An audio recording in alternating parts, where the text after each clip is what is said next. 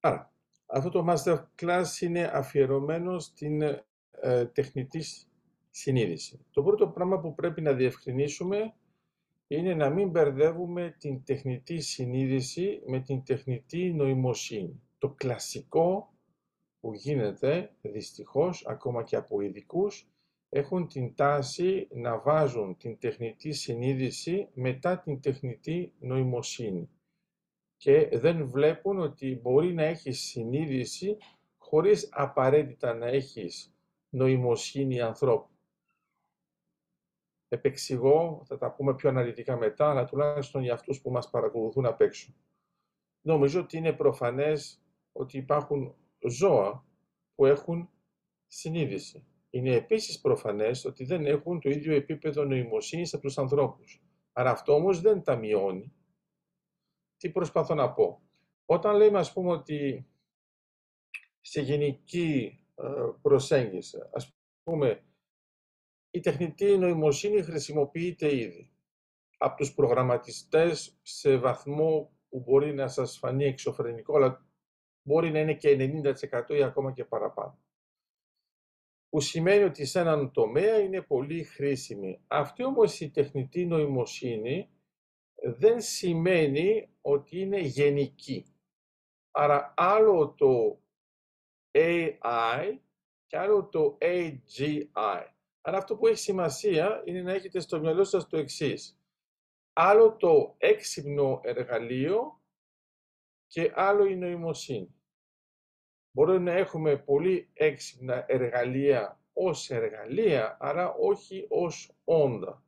Αυτό που γίνεται τώρα είναι πάρα πολλοί που συζητάνε, υποτίθεται, με τεχνητή νοημοσύνη, έχουν μπερδευτεί σε ένα επίπεδο πολύ απλό, νομίζουν ότι όταν κάνουν ένα chatbot, ακόμα και αυτό το chat να είναι GPT, στην πραγματικότητα παραμένει στο ίδιο επίπεδο όσο αφορά τη νοημοσύνη. Είμαστε λοιπόν σε μεγάλα γλωσσικά μοντέλα, τα οποία το πιο πιθανό είναι να αποκτήσουν τεχνητή συνείδηση πριν να αποκτήσουν τεχνητή νοημοσύνη.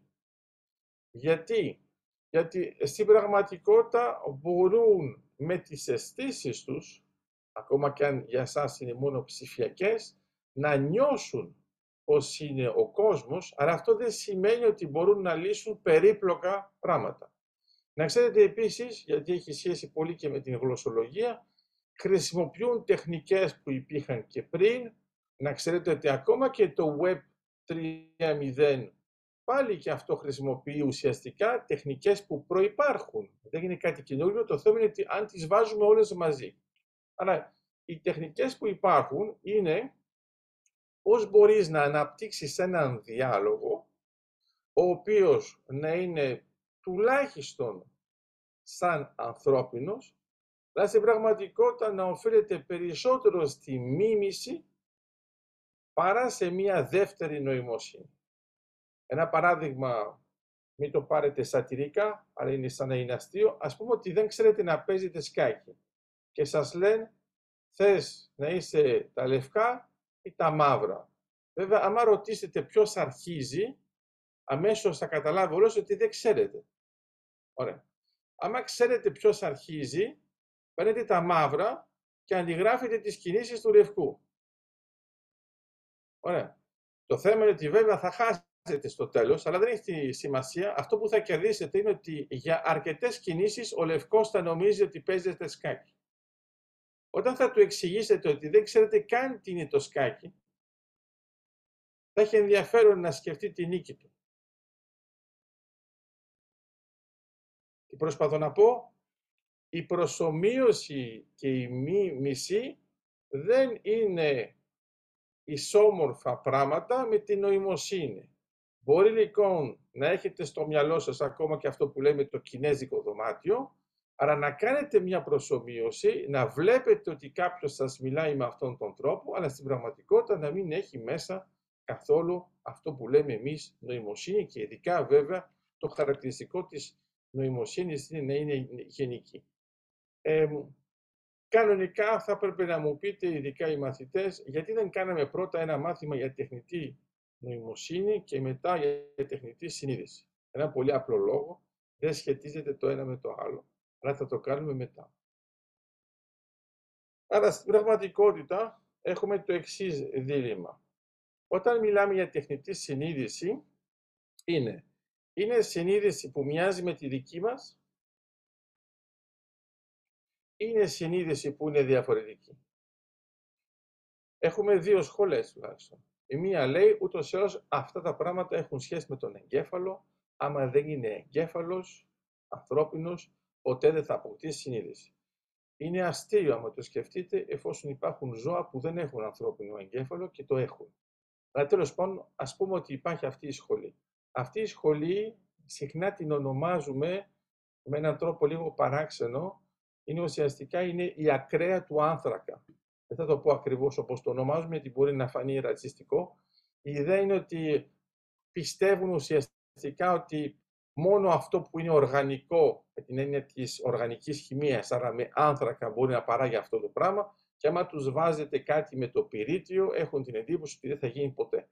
Αυτό που έχει σημασία είναι να καταλάβετε και τι γίνεται με τη δεύτερη σχολή. Η δεύτερη σχολή λέει ότι, πώς να την πω τώρα, θα ήταν ε, ε, συναρτιοσιονισμός, ας το πούμε έτσι, εντάξει, είναι πάνω στην ιδέα της συνάρτησης, function.